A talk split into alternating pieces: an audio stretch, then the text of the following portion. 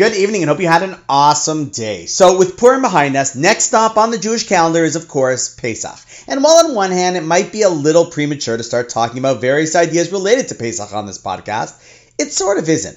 And to understand why, all you need to do is look at the kosher food aisles at Metro or any other of your local supermarkets, as well as the very first line of halacha of law of Pesach in the Shulchan Aruch, the Jewish book of law.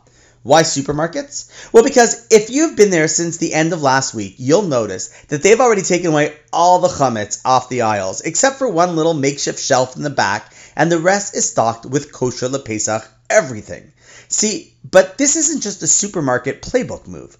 The law states, Shloshim Yom Kodem Achag, Sholim V'Dorshim Behilchos Achag, that 30 days before the holiday, we're meant to look into the laws of the holiday and start our preparations. See, with Purim over, we put down our Hamantashen and start cleaning, shopping, and prepping in anticipation of Pesach. And our sages knew that because life is busy, in fact, very busy, often before we blink, the week is gone, and even the month will pass by in a blur.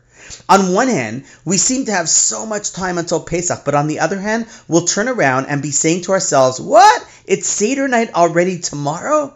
And being that Seder night is a night of such great importance and potential, and is single handedly the most critical continuity conveyor if done correctly, in order to really do it successfully, like any game, you gotta start prepping well in advance. Of course, we always want to be on our game, and we're always learning and growing. But the Seder is like the World Series of games, and therefore you work harder than any other game to make sure you hit it out of the park. And so, if Metro knows it's time to start prepping the food for the Seder, then it's also a reminder that we have to start exploring the ideas and themes of Pesach to reinforce our Emunah and ensure that we can strengthen it for those around the table. Now, that doesn't happen by purchasing Haggadahs the day before but rather I would encourage everyone take a day, even this week, pop into a local Jewish bookstore or start cruising online and prepping for the big day.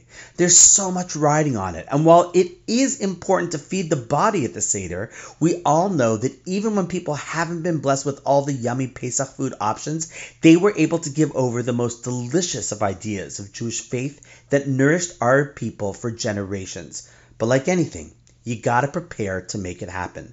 Feel free to reach out if I can help you in any way to start getting you ready for the big day. But remember, it might not be for another month, but in a month, you and I will both say, wow, I can't believe it's tomorrow.